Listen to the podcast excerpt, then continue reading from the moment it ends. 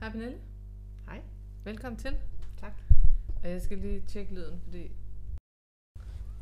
Tak fordi du øh, vil være med i min podcast. Jeg øh, har set frem til... Nej, jeg har glædet mig til at have dig med. Og øh, det er jo interessant i hvert fald for mig at have dig med, fordi du er 8, og du er meget bevidst om enagrammet i dit liv.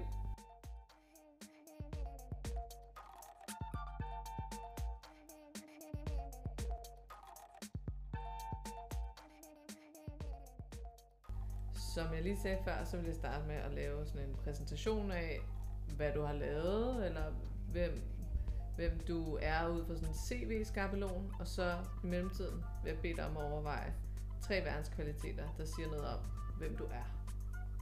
Mm. Så du øh, hedder Pernille Jørgensen, og du er ligesom jeg øh, uddannet coach fra Mindjuice. Og så er du uddannet speaker, også fra Mindjuice. Så er du øh, facility manager i en øh, organisation herinde i byen, hvor vi sidder. Meget lækre mødelokaler. Og øh, derudover så har du boet 15 år i udlandet, forskellige steder. Ægypten, London, Korea. Øhm, ja, og så er du bare en virkelig god sparringspartner i forhold til at, at, øh, at jeg lærer mig selv bedre at kende, og øh, vi støtter hinanden i vores lille circle, øh, sammen med en tredje person, vi har fra vores speakeruddannelse. Så jeg sætter stor pris på vores relation. Lige måde mere. Du lytter til podcasten med Mia. En podcast til dig, der er nysgerrig på selvudvikling. Denne podcast handler det om enagrammet en action, og hvad netop dette meningsfulde, spirituelle og psykologiske værktøj kan bruges til sammen med coaching og i din hverdag. I denne udgave har jeg inviteret inspirerende, ærlige og indsigtsfulde Pernille Jørgensen med til en snak om type 8. Selvom type 8 allerede er repræsenteret i podcasten med Mia, har Pernille alligevel nogle nye og skarpe vinkler på typens udfordringer og på, hvad vi overhovedet skal med det der selvudvikling. Pernille fortæller, hvad hun bruger enagrammet til som leder, som mor, som veninde, og når hun nu i første omgang vil afvise, at det overhovedet er muligt at putte hende i en boks, hvorfor er enagrammet så alligevel blevet så stor en del af det at få det bedste ud af den sidste del af livet. Pernille besidder stor styrke og visdom, men vil egentlig gerne have hjælp til at åbne sit hjerte, så kærlighed og formål alligevel kan få en plads i hendes liv. Udover denne podcast er jeg stadig live med mit nye, magiske undervisningsforløb, Enagrammet som din legeplads, som deltagerne heldigvis er lige så begejstrede for som jeg selv. Derfor har jeg valgt at køre endnu et hold, som starter til august og løber i fire uger. Præcis ligesom mit transformative foredrag, Moderskabets Djævelskab, er for alle de mødre og fædre, der vil inspireres. Hvis du er nysgerrig på enagrammet, selvudvikling, coaching eller bare det at leve et mere formålsbaseret og indholdsrigt liv, så skriv til mig. Du finder mig på min hjemmeside movebymia.dk eller via links til de sociale medier i podcastbeskrivelsen. Denne podcast med Mia udgives og klippes af mig selv, Mia Skov. Det er mig selv, der både er vært, mastermind og klipperen af denne podcast, og det er ret sejt, synes jeg selv. Jeg er oprindeligt folkeskolelærer, nu formålsdrevet coach, teamcoach, speaker, underviser og inspirator. Rigtig god fornøjelse med dagens episode, og hey, hvis du stadig kan lide, hvad du hører, så del med Mia med en ven.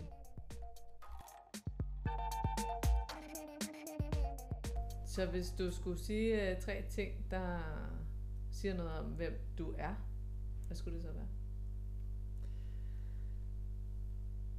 Jeg er stærk. Jeg er en lille smule skræmmende. Og så er jeg så er jeg også reflekteret. Ja. Så stærk, en lille smule skræmmende og reflekteret. Ja. Og hvad, øh, hvad er det nu... Øh, jeg synes, det er meget interessant det der med, at nogle af de verdenskvaliteter, vi tit sætter på os selv, også er det, som enagrammet siger om vores mønster eller vores type, den vi relaterer os til. Så otteren hedder jo lederen, eller frontkæmperen. Den hedder også øh, udfordreren. Og ja, der er en ting til, som jeg har glemt. Men, øh, men har du et bestemt ord, som du tænker siger noget om, om den type 8, du er? Altså et navn.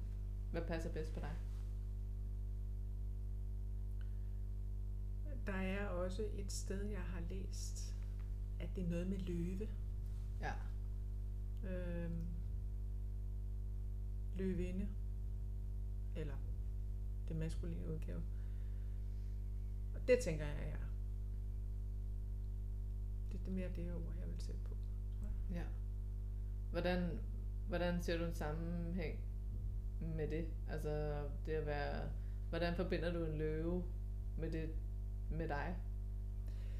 En løve, det er, som jeg tænker det, det er sådan en, der er i relativt højt oppe i fødekæden. Og en løve er sådan en, der har en flok, og som øh, kæmper for, måske ikke løvinden, men jo, det er også løvinden, som kæmper for den flok. Øh, og som er aggressiv ud til, hvis der er nogen, der kommer i- tæt på. Mm. Og øh, ja, jeg tænker på løven som sådan en, der er en beskytter Ja. i virkeligheden. Og som har, og som som sagt er i toppen af fødekæden, så, så der er ikke så mange, der kan tro den. Mm.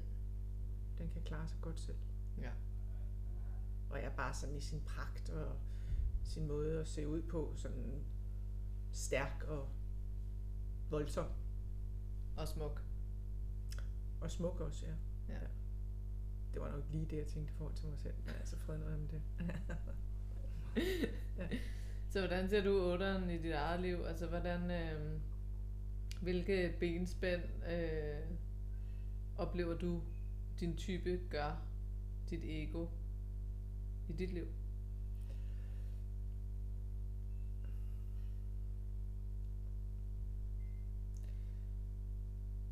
Mit ego vil jo gøre hvad som helst for ikke at vise sårbarhed. Mit ego vil sørge for, at jeg ikke, at jeg altid kan klare mig selv. At jeg ikke er afhængig af nogen, som kan svigte mig. Og som, øh, som gør mig afhængig. Så mit liv er vel indrettet på en sådan måde, at, at det heller ikke sker. Og der, hvor bens, benspændet opstår, er, at, at den nærhed eller tæthed til andre mennesker, som jeg jo også higer efter, øh, der kommer jeg ikke. Eller der er det vanskeligt for mig at komme hen, fordi jeg ikke vil vise svaghed. Så det er ligesom svaghed og sårbarhed, som ikke helt er det samme, tænker jeg måske er det det samme.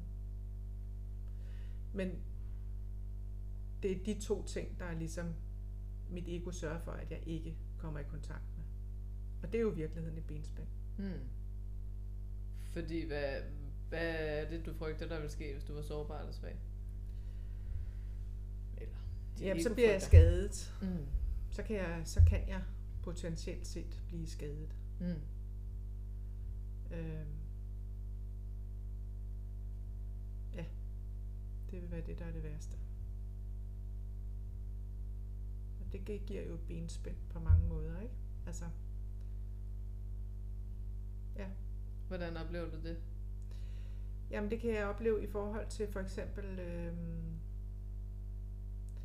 i forhold til relationer, hvor jeg øh, hvor jeg måske gerne øh, altså for eksempel relationer som øh, er nogle langvarige relationer.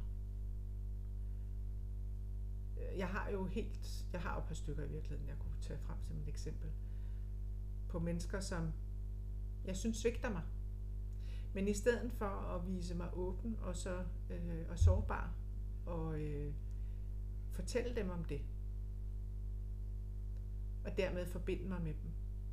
Så, øh, så på en eller anden mirakuløs vis, så gør mit ego bare det, at det lukker ned. Altså det siger bare, det har jeg ikke brug for. Mm. Det skal jeg ikke have.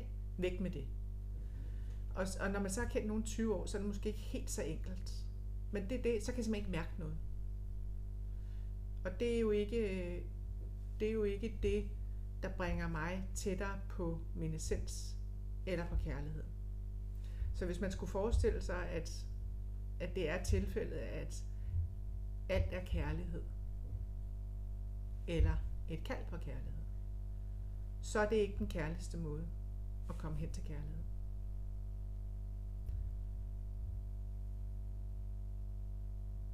Det vil være, det vil være sådan rigtig godt øh, Ja, det vil være et godt eksempel på det.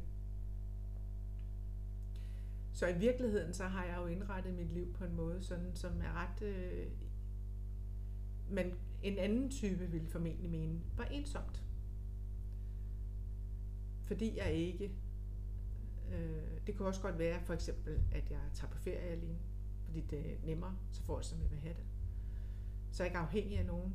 Og igen, for at være, altså når man er afhængig af nogen, så er man også nødt til at åbne og slippe folk ind. Øh, det er heller ikke min stærke side. Men det er sikkert variation over samme, samme sag, tænker jeg, ikke? ja. Øhm,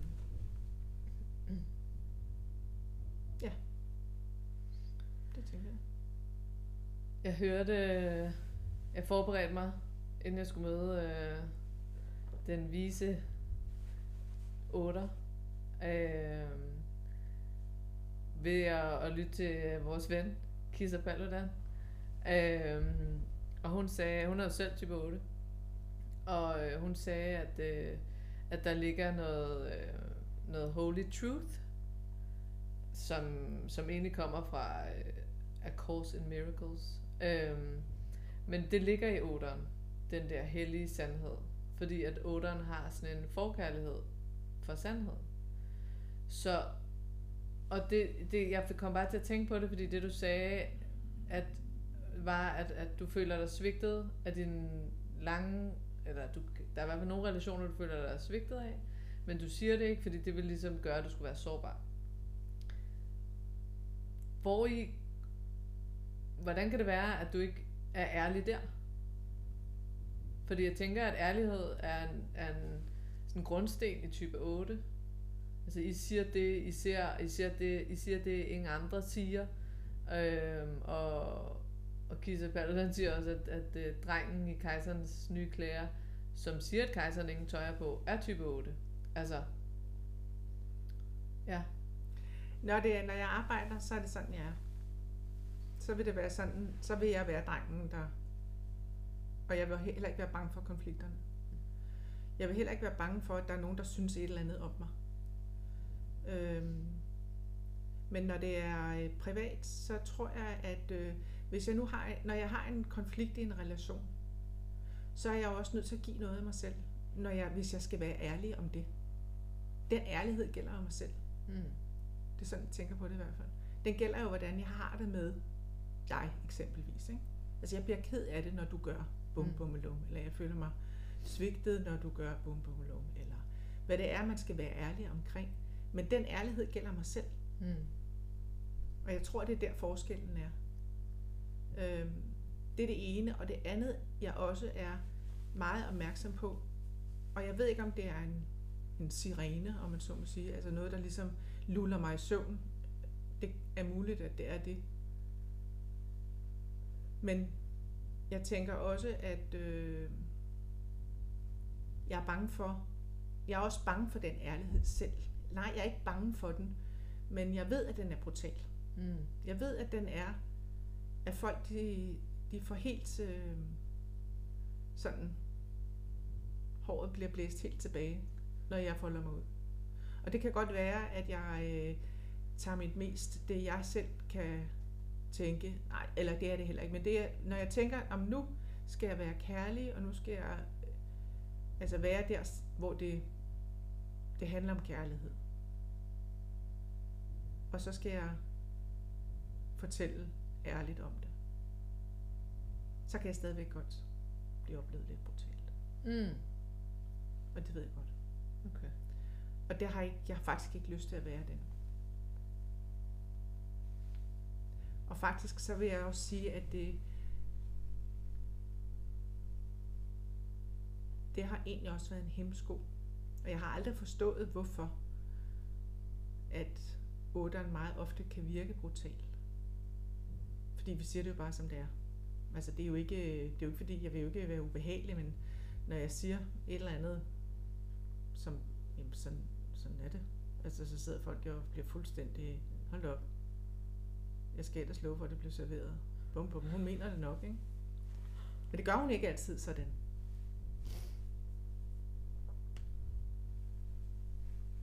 Men det kan også være en hemsko, som jeg ikke helt har fundet ud af endnu, hvorfor det er sådan. Mm. Fordi Kissa Paludan blandt andet virker som en otter, virker jo ikke brutal. Mm. Så hun har knækket nøden på en eller anden måde. Sådan oplever jeg hende i hvert fald ikke. Det kan Mm. være, at Mm. du Nej, nej, som nej, nej, to nej. oplever Nej, hende på nej, en anden nej, nej, måde. Men overhovedet ikke. nej, Altså jeg vil sige, jeg startede med at tænke sådan, hun kan ikke være otter hende Nej. Meget blid, ikke? lige nøjagtigt. Men der, ja, og der tænker jeg måske, der er noget instinkt indover. Jeg kunne godt forestille mig, at hun var social instinkt øh, stacking. Så hun er, for jeg oplever i hvert fald øh, selv de sociale meget mere blide i deres udtryk. Ja. Men Det, det, det er bare gætværk. Men jeg tænker på, at det der med at være... Men hun siger jo lige præcis også, at du kan ikke have en kærlig relation, uden at have en ærlig relation. Nej. Og type 8 er jo ligesom type 2 en afviser type. Så de afviser, at de har behov. Og det lyder som om, at den der ærlighed, altså det er bare antagelser, men det lyder som om, at den der ærlighed omkring dine egne behov eller følelser eller svigt, sådan, det bliver lidt ukærligt over for dig selv, ikke at ville være ærlig i de relationer. Ja, det er fuldstændig ret i. Det er fuldstændig ret i. Det er bare noget, Det har jeg egentlig aldrig tænkt over før. Nej. At, det var, at, at vi er en afviser type. Fordi det er jo det, der er... Øh, jeg vil jo ofte, hvis der er sket noget, som sover mig, så vil jeg jo ofte tænke, at så slemt er det heller ikke. Ja. Eller det er nok ikke, eller det er nok mig. Eller det mente de heller ikke. Eller... Øh, Og teorien siger bare, at det er fordi, at du afviser, at du selv har et eller andet behov, lige nøjagtigt. ligesom jeg gør. Altså, det er jo fuldstændig det samme. Ja. Det vil faktisk, det tror jeg faktisk, at det der måske er den egentlige årsag til, at jeg ikke vil være ærlig i en kærlig relation. Det tror jeg faktisk. Fordi jeg altid vil tale det ned. Og så har jeg også den anden ting, så, så jeg glemmer det jo simpelthen, men det tror jeg, at det er jo bare egoets måde at sørge for, at mit eget behov ikke bliver, øh, bliver hørt og til gode set. Hmm. For jeg glemmer det simpelthen. Hvad glemmer du? Jamen, jeg glemmer simpelthen, hvordan det føles. Altså, så jeg kan godt have været rigtig ked af noget, men så, når jeg så bliver, kommer sammen med den person for eksempel, så, øh, og, og måske har besluttet mig for at sige det, så vil jeg tænke, nej, ja, nej det, nu er det gået over. Det, nej, men sådan føles det egentlig ikke. Det er, det er okay. Det er nok bare en dårlig dag. Eller, nu har Ja. vi det også meget hyggeligt. Ja. Jamen, det vil, sådan vil jeg have det. Ja. Men det tror jeg helt sikkert er egoets måde at, at tale mig til rette på. Ikke? Jo, det tænker jeg også. Det har jeg faktisk aldrig tænkt over før. Det var meget klogt, Mia Skov. Tak for det, Hansen. Altså, og vi, vi snakker jo meget om det der ego og essens, og, du er jo blevet, jeg ved ikke, om du altid har været det, men du er i hvert fald blevet sindssygt skarp over for mig til hele tiden at spørge sådan, men er det egoet, eller er det essensen, der snakker nu, ikke? Når jeg har udfordringer, og vi coacher hinanden. Øhm, hvordan ser du ego og essens? Hvordan ser du på de to sådan størrelser? Hvis du skulle forklare, hvad det var, eller...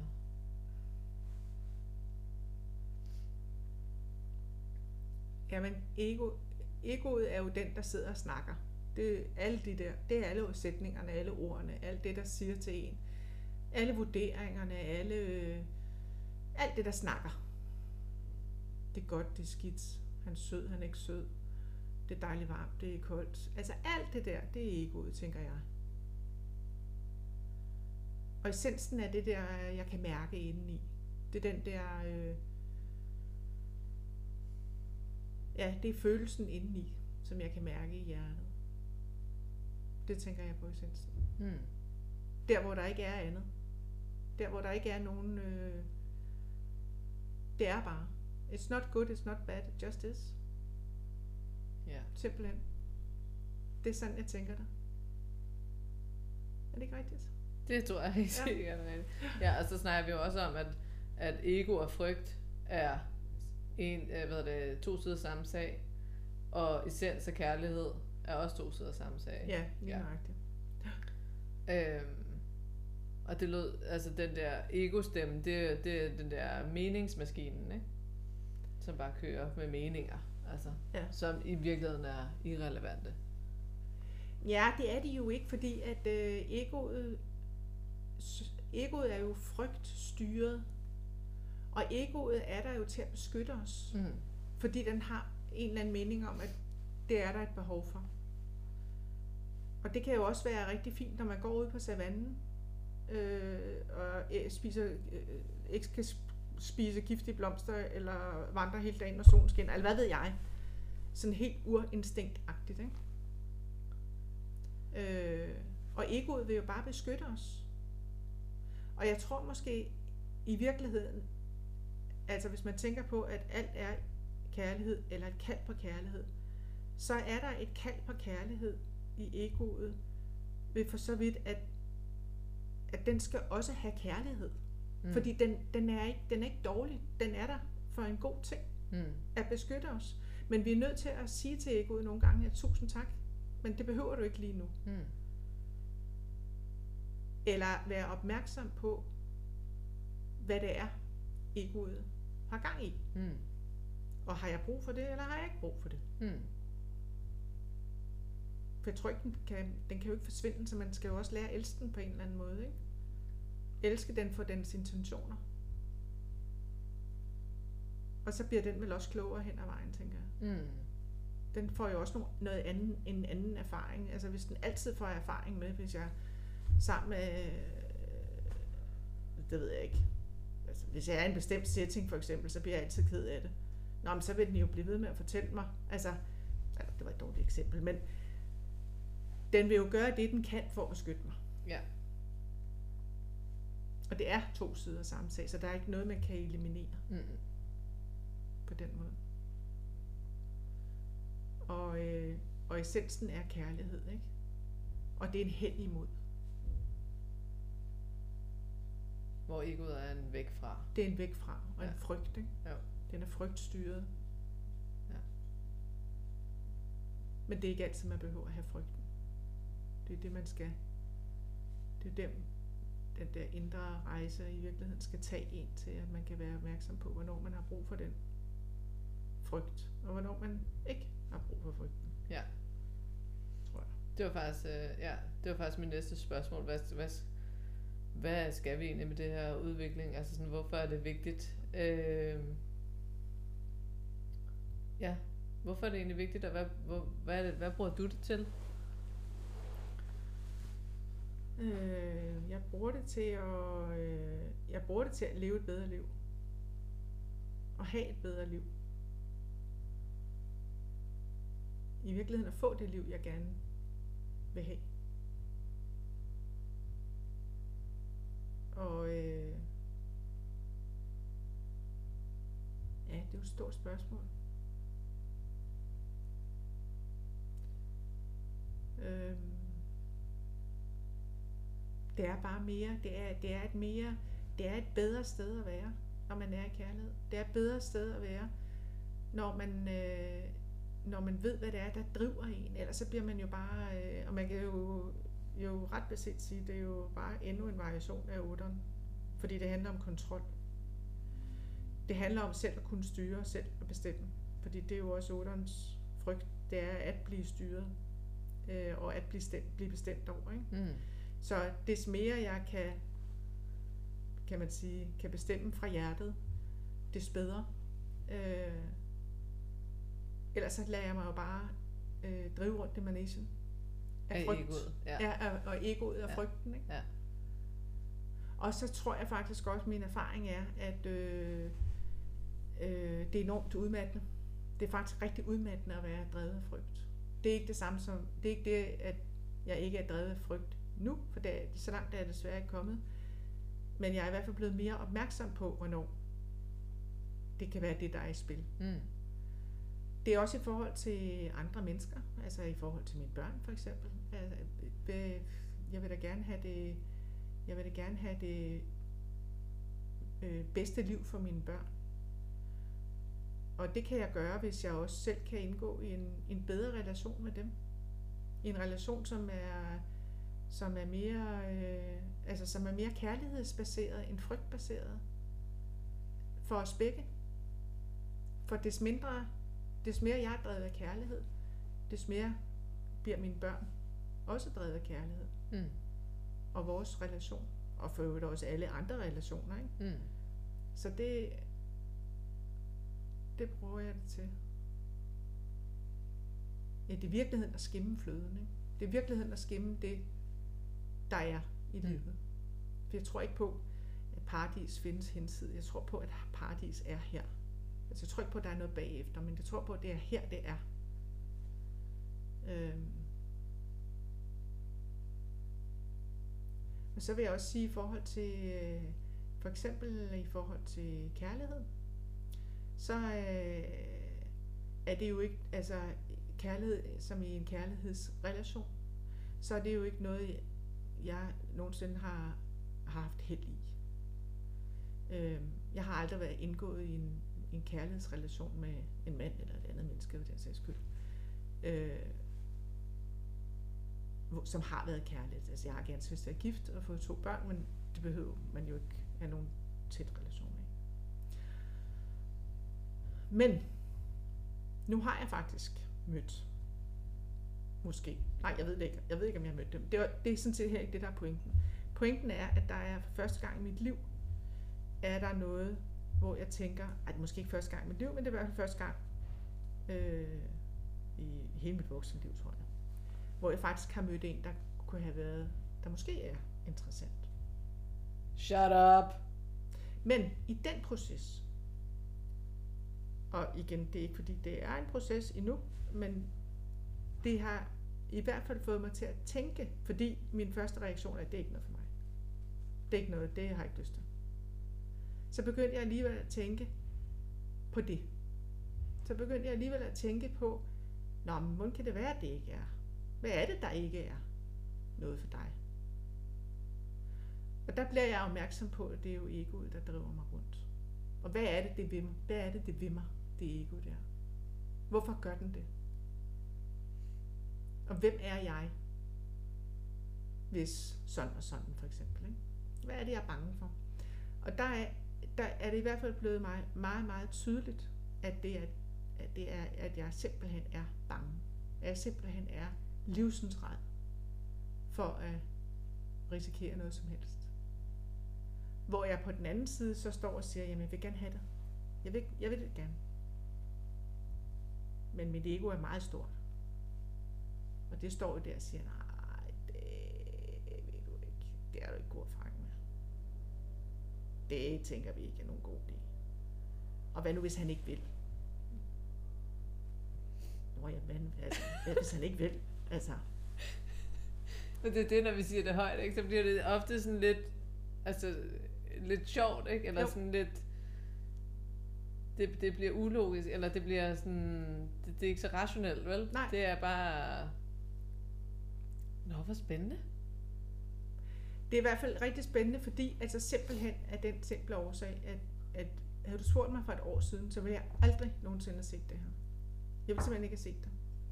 Jeg, jeg har jo ikke været interesseret. Altså det er jo ikke fordi, jeg har afvist noget. Det, siger jeg, det er altid min historie. Jamen jeg har ikke afvist nogen. Der har aldrig været nogen, jeg har været interesseret i. Nej, I wonder why. Altså måske har der været en årsag til, at du ikke har været interesseret, ikke? eller jeg ikke har. Fordi det er min, helt sikkert, at helt sikkert, at det, der er på spil, det er, at jeg er bange for at blive afvist. Jeg er bange for ikke at blive elsket for hvem jeg er. Hmm. Og så har jeg altid forstået at vælge, og det gør jeg også i den dag i dag, at vælge mennesker rundt om mig, som ikke gør det, jeg har brug for, at de skal gøre. Altså jeg har ikke, jeg har ikke, jeg har brug for, at der er nogen, der hjælper mig. Jeg har brug for, at der er nogen, der hjælper mig i processen med at åbne. Øh, og holde mit hjerte åbent.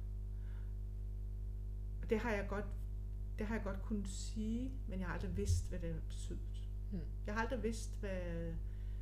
Altså, ja, jeg vidste godt, at det var noget med kontakt til hjertet og sårbarhed og sådan noget. Og, altså sårbarhed, det vidste jeg jo fandme ikke engang, hvad var for noget for et år siden. Vel?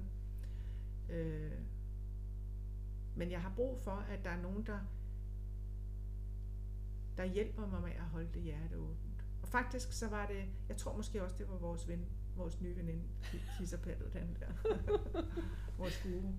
Øh, det er også lige meget, hvem der sagde det. Hvad vil du ønske, at der var nogen, der... Altså, hvis jeg skulle sige, hvad jeg ville ønske, at der var nogen, der vidste om mig, Mm. som de ikke kunne se, så ville det være, at jeg, at jeg er sårbar. At jeg er, at jeg er rigtig blød nedenunder. Der kan være lidt langt ned, det vil jeg gerne indrømme. Men, øh, men øh, jeg vil rigtig gerne. Jeg vil rigtig gerne, og det er vi nødt til at snakke om. Altså jeg er nødt til at have, om det er så en kæreste, eller om det er øh, veninder, eller om det er mine børn, eller sådan noget. Jeg er nødt til at have nogen, der kan hjælpe mig med at tale øh, om det der. Mm. Så når jeg siger, jo, det går meget godt, så gør det det ikke altid. Mm. Øh, og det er ikke fordi, jeg vil lægge ansvaret over på nogen andre, men, men, øh, men jeg har i hvert fald brug for den hjælp. Og det er jo også meget stort af otteren at sige, at du har brug for hjælp. Ja, det er Altså- ikke en ting, otteren bryder sig om. Nej. Eh, Apropos det der med at afvise at have behov, ikke? Altså så hvis man skal give otteren hjælp, så er man nok nødt til at være en lille smule insisterende. Det er man. Ja. Det er man. Og det kan være alt lige fra at bære plastikposerne op ad trappen til øh, at give udtryk for, hvad man føler. Ja. Det tænker jeg i virkeligheden. Ja. Alt hvad, der, alt, hvad der har at gøre med, at man har brug for andre, er, er svært for otteren at, og, øh, at bede om hjælp til. Så det lyder også som om, det er noget med at give slip på kontrollen og have tillid til, at... Ja, bare tillid. Ja. Tillid til, at der er nogen, der kan holde dig, og at der er noget større end os, der holder os, og at universet sådan... At universet ved os. Altså, univers, altså vi er i universet, universet holder os. Og livet sker for os, og ikke imod os. Ja, lige nøjagtigt. Det vil jeg faktisk sige. Så når du spørger mig, hvad det er, jeg bruger det til, så er det lige præcis sådan noget, jeg bruger det til. Det var sådan meget konkret, og det tænker jeg, at det havde jeg simpelthen ikke gjort for et år siden. Altså det havde jeg ikke været opmærksom på, det havde jeg ikke vidst.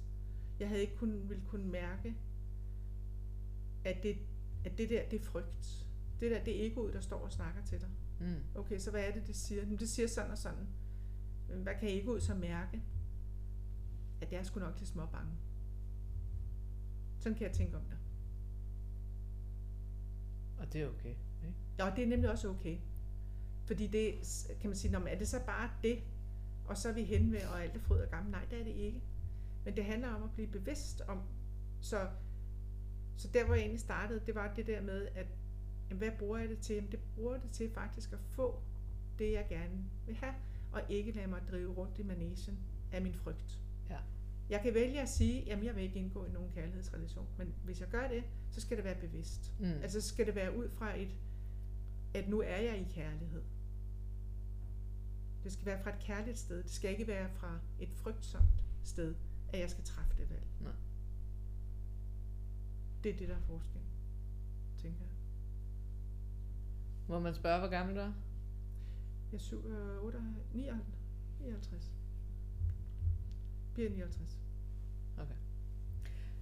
Jeg, jeg spørger også bare, fordi det er det der med, kan det overhovedet betale sig at gå ind i udvikling, når man er over 40, over 50? Altså hvad, sådan, har, har vi ikke fået det bedste ud af livet? Eller, altså, hvor, hvorfor tænkte du, at, at, øh, at du skulle prøve noget mere?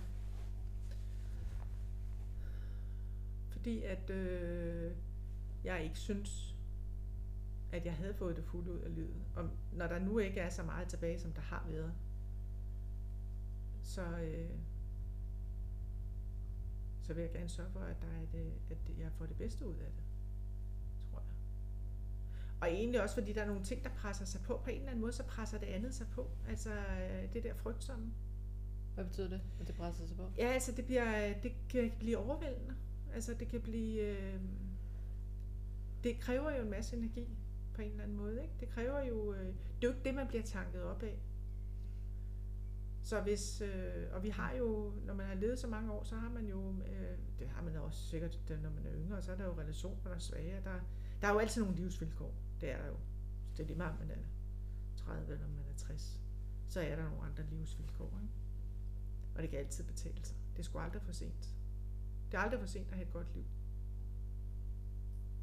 Det er det ikke. Og måske også, når man... Øh, så er der nogle andre ting, der gør sig gældende, når man er yngre, men, men også øh, når jeg nu kan se tilbage på altså 60 års levet liv, så er der mange ting, jeg ville ønske, der var anderledes, men accepten af, at det var de ikke, kræver også kærlighed. Mm. Den kræver kærlighed over for mig selv. Og den kræver, at jeg kan tilgive mig selv for de valg. Og, og, og de, de valg kan jo godt hobe sig op.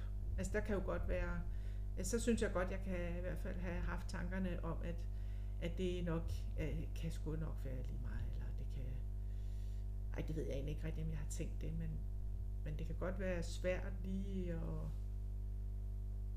det er svært. Ja, det er ikke, altså, det er jo Det ikke er en dans på roser, vel? Nej, det er det ikke. det er jo ikke sådan... Nej. Det er ikke sådan, så at, øh, at det er nemmere. Nej, og det tror jeg er ligegyldigt, hvor gammel man er. Ja. Så tror jeg ikke, det er nemmere. Og der er der rigtig mange situationer, hvor, fordi det er jo hårdt arbejde. Og det er ikke behageligt arbejde. Det er det altså ikke. Der er ikke noget af det, der er rart. Så det er jo 10 gange nemmere at gøre, hvad jeg plejer. Og det gør jeg også meget ofte. Det gør jeg, altså, det gør jeg 9,9 ud af 10 gange. Så Det gør jeg, tror hvad jeg ikke plejer. På. Nej, men så gør jeg 9,5 ud af 10. Hvad gør jeg, hvad jeg plejer, ikke? Altså netop fordi det er de der ubehagelige samtaler, eller øh, den op, eller være ærlig, eller... Ja, der kan være mange svære situationer, hvor det er meget tryggere og nemmere at gøre, hvad man plejer. Men det er ikke det, der føles bedst. Det er det simpelthen ikke. Så det er aldrig for sent.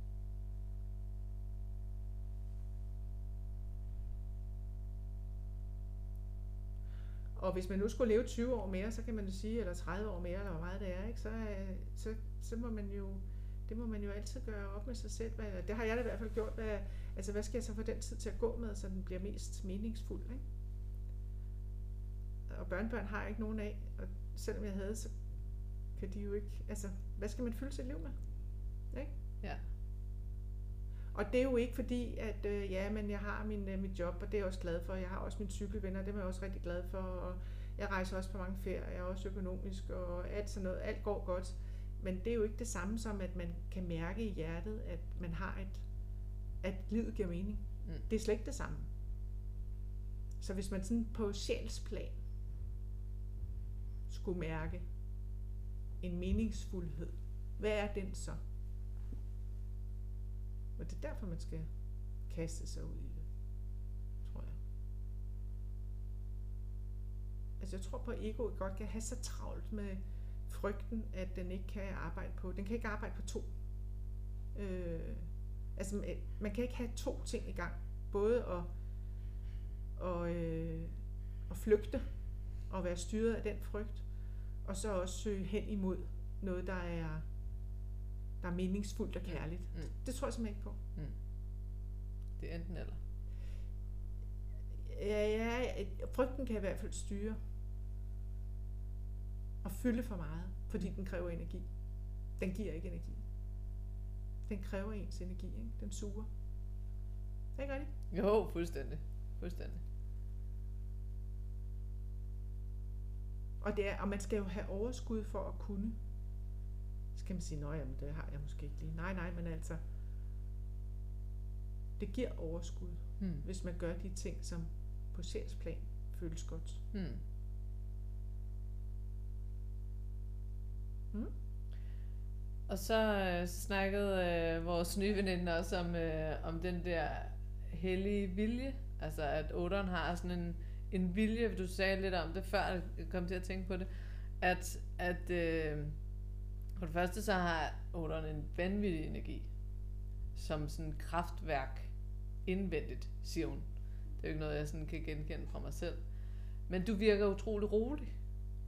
Men kan du mærke det der kraftværk af energi og vilje og livs sådan ja, livsenergi i virkeligheden?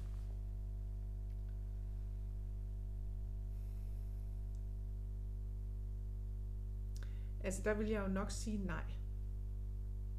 Men det er ikke sikkert, det er rigtigt. Jeg tror, det er noget, der er nogen, der skulle sige om mig udefra, faktisk. Okay. Altså, jeg tror, spørg mine børn, så vil de sige, at jeg er helt vild energifyldt. Men jeg synes på mine ældre dage, der synes jeg godt nok, det kniver lidt. Mm. Men det kan godt være, at det er derfor, jeg synes, at, øh, at jeg ikke har den helt så meget mere, som jeg har haft.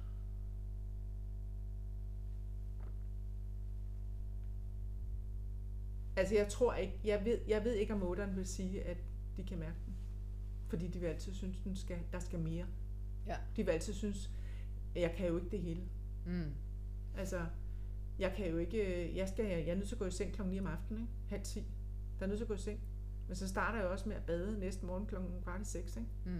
og cykle 30 km på arbejde, og så øh, og gå til Pilates et par gange om ugen. Øh, og, altså, så på den måde laver jeg rigtig mange ting, ikke? Og, og må jo nødvendigvis have meget energi på den konto. Mm. Men der vil jo altid være noget, jeg ikke kan, Mm. og det trækker fra.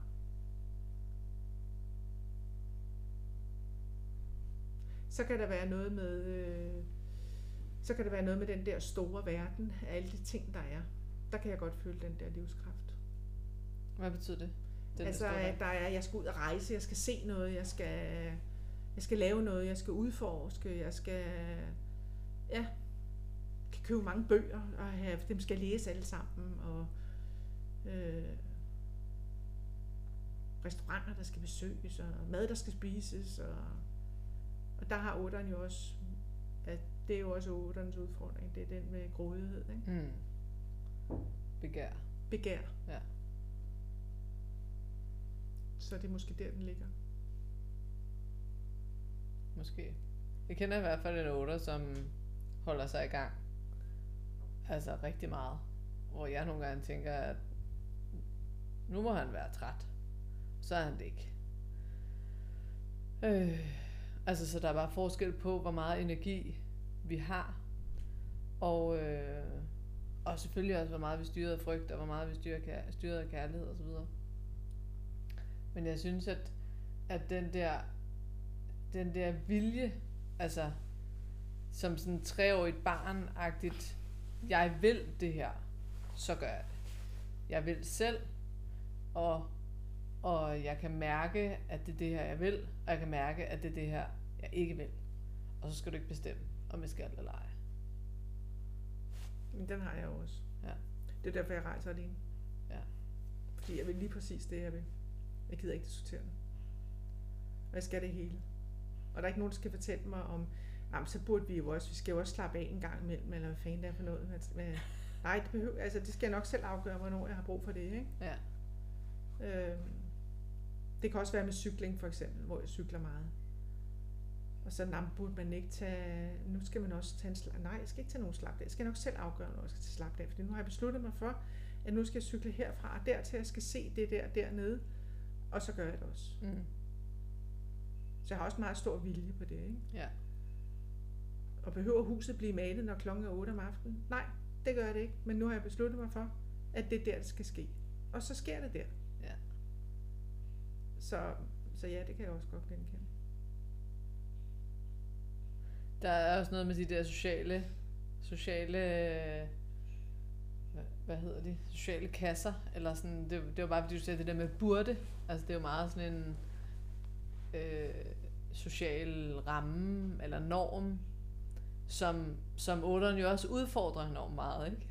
og jeg kan huske, du sidste gang snakkede, det sidste gang vi talte sammen, snakkede om det der med detaljegraden, ikke? At der er, sådan, der er også noget, jeg ved ikke helt, om det er det samme i virkeligheden, om det også handler om sociale øh, konstruktioner, eller hvad man skal sige, og udfordre dem.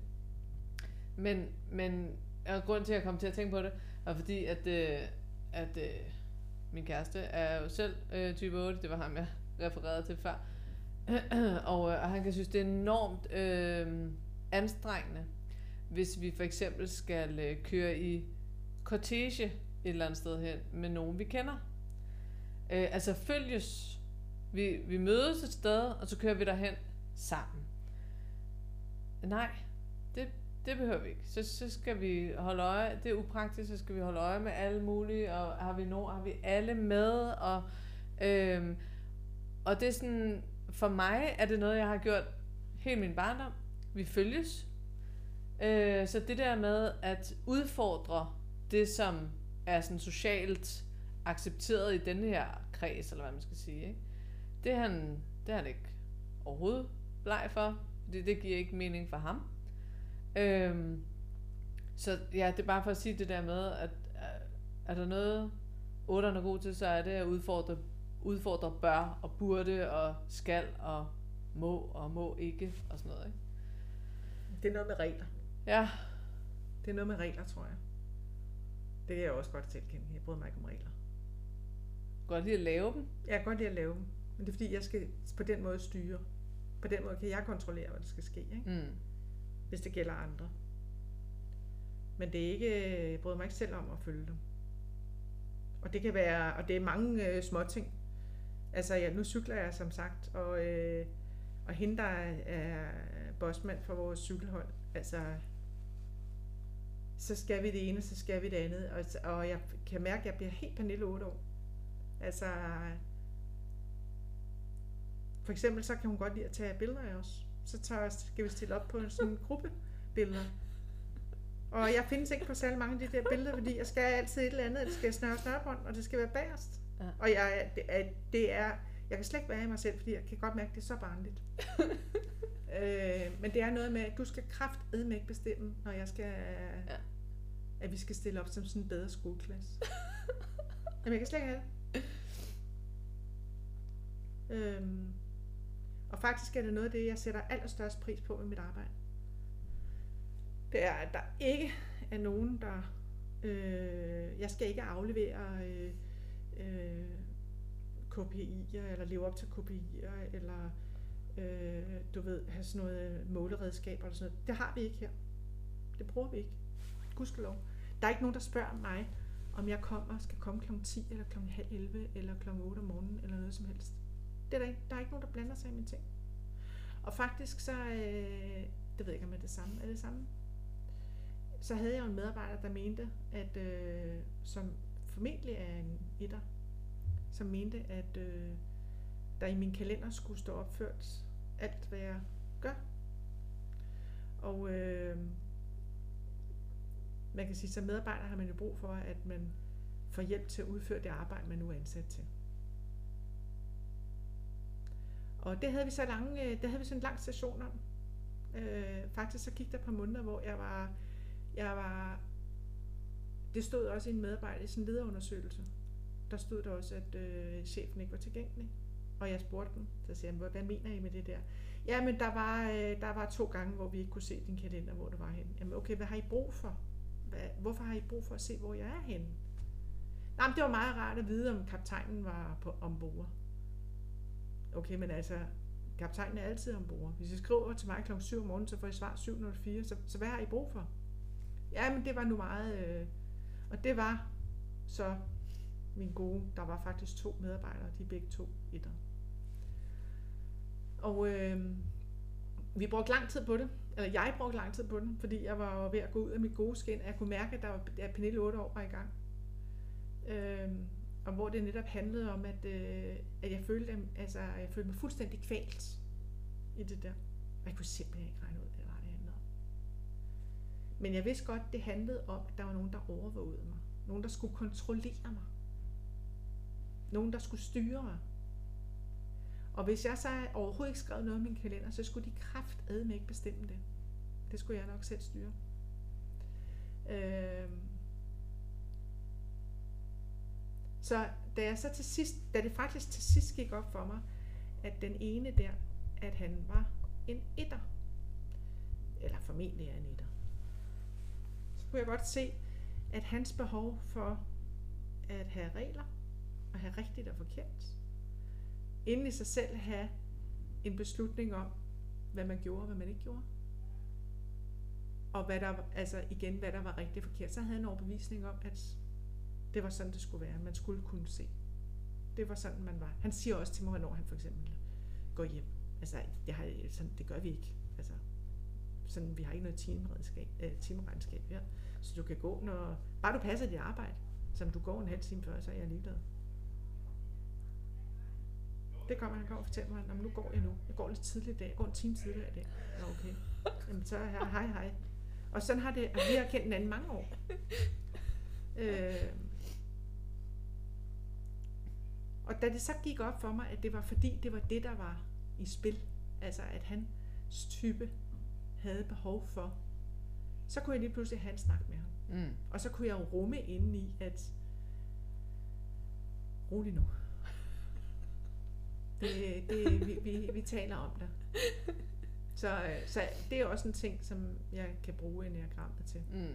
Det er at vide, hvor det er, det kolliderer. Mm. Hvor min, min types præference vil kollidere med en anden types Ja. præference Ja.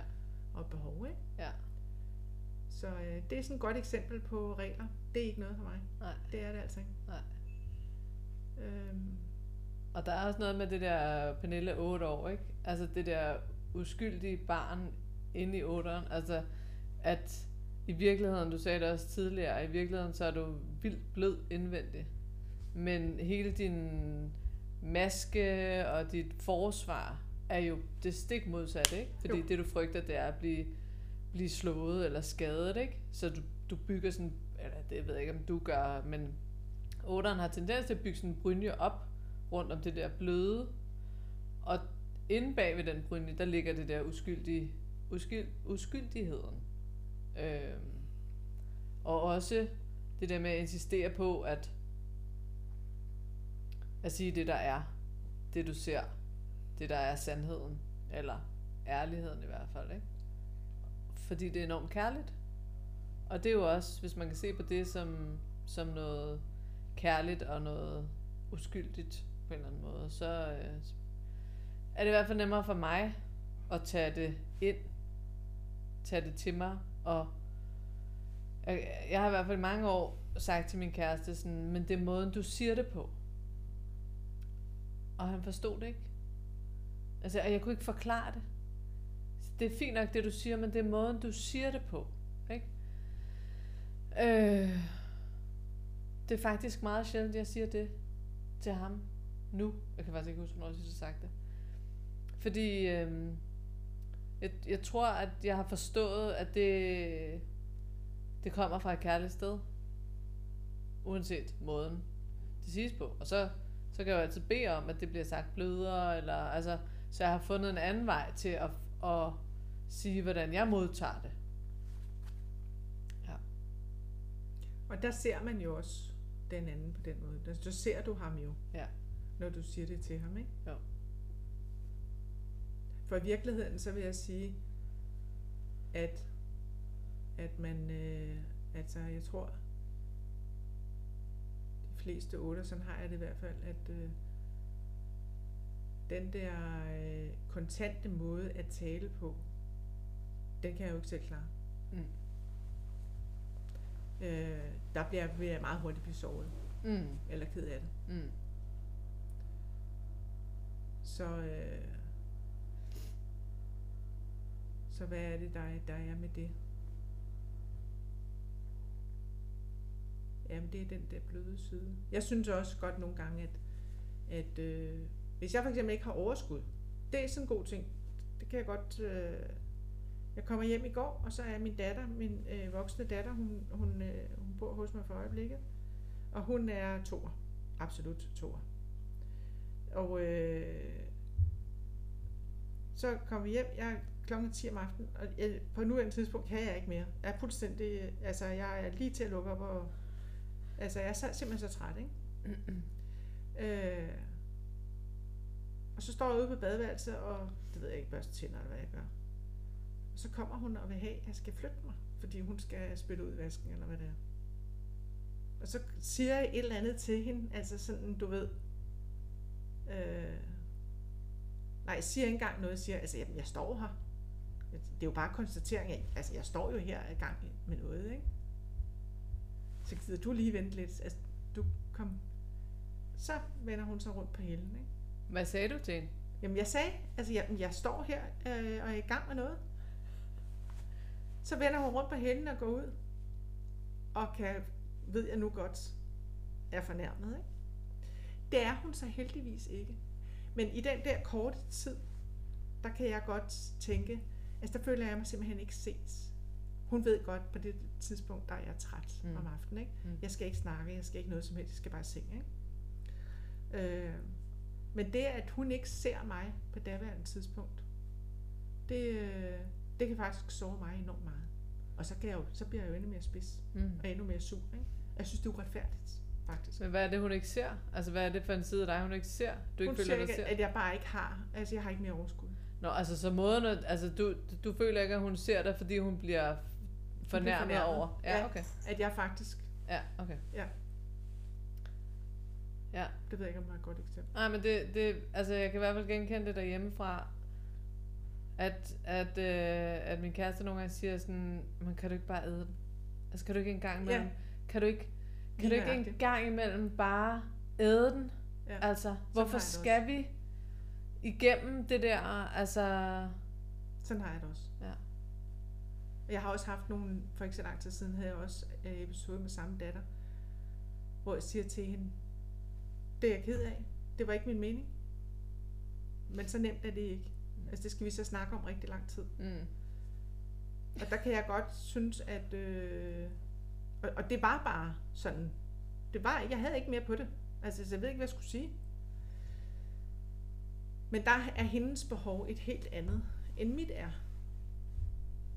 Og der kan jeg godt faktisk nogle gange, det tror jeg egentlig aldrig, jeg sådan he- helt har sagt højt, jeg kan faktisk godt nogle gange opleve, at, at det er mig, der igen skal have overskud. At det er Mhm. mit behov, der aldrig bliver til gode set. Fordi det er altid mig, der skal have overskuddet. Det er altid mig, der skal være den stærke. Fordi du er den følsomme. Så du har, me- du har mest krav på pladsen. Fordi du har behov, behov for at tale om følelser og være følsom. Og du er meget mere, du er meget mere skrøbelig og, og følsom og blød og alt sådan noget der, end jeg er. Men det er jo ikke tilfældet. Vi har bare forskellige måder at, at leve det på. Og der kan jeg godt føle, at jeg, øh, at jeg sjældent bliver til gode set. Mm. Det er altid mig, der skal have overskud. Ikke? Det er lidt offeragtigt, det er med på. Fordi der havde været meget nemmere at sige det. Altså. Men det synes jeg faktisk også, jeg gør. Og det kan jo så nogle gange, det kan jo også nogle gange handle om den anden part, ikke? hvor den anden er henne, og, og, øh, og hvor langt den anden er i sin udvikling. Ja. Og bevidst om, hvad, hvad den anden person er drevet af. Ikke? Jo.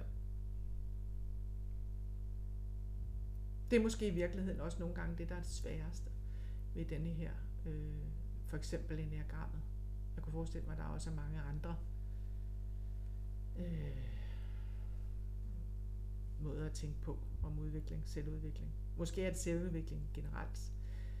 At hvis man ikke har et fælles sprog, så kan det være enormt svært, synes jeg nogle gange, at have med folk, at være i relationer, hvor man ikke har den samme referenceramme. Ja. Hvis jeg nu skulle sige noget, der var særligt svært. Ja. Tror jeg, synes. Ja. Det gør det lidt nemmere, når man kan sige, når er det nu det, der er, så man ved, det er det, der er i spil, ikke? Jo. Når man har sådan nogle konflikter, eller uoverensstemmelser. Ja. Mm. Jeg har tusind flere spørgsmål, men jeg tænker, at, øh, at vi skal til at, at, at stoppe for i dag. Øh, hvordan har det været at være med? Det har været øh, sjovt, synes jeg. Det er altid dejligt at tale om sig selv. Det må, det må man godt se i øjnene. Ja. Så, øh, og jeg synes også, det er, altså igen er det bemærkelsesværdigt, hvor meget øh, man kan genkende. Altså man kan sige en type, nå ja, fordi jeg var jo aldrig helt en type, og så, altså, det, øh, altså sådan har jeg det jo ikke, eller øh, det der, det, der er altid noget, lidt afhængig af, hvilken type man er, så vil der altid være nogen af os, der ved os, og som ikke vil ned i kassen, ikke? Yeah øh, og som vil mene, at det er helt anderledes over hos mig. Ja. Og det kan jeg i hvert fald ikke genkende. Men det kan man bare alligevel. Altså man kan sgu... Øh... Så det slår mig bare øh, igen, hvor mange, hvor mange ting vi har til fælles. Hvor mange tanker, der i virkeligheden er, og følelser, som i virkeligheden er de samme, ikke? som vi kan genkende. Ja. Der er ikke noget, der er godt, og der er ikke noget, der er skidt. Det er der bare. Det synes jeg altid er... Enagrammet kan virkelig noget. Det kan virkelig noget. Mm. Det må man sige. Ja. Enig. Til forståelse af sig selv og andre, og, og alt det, der er derimellem. Ja. Lad bare det være det sidste ord. Tak fordi du var med. Det var som altid meget berigende for mig. Jeg vil ikke sige inspirerende, men det var det også. tak. Tak lige meget.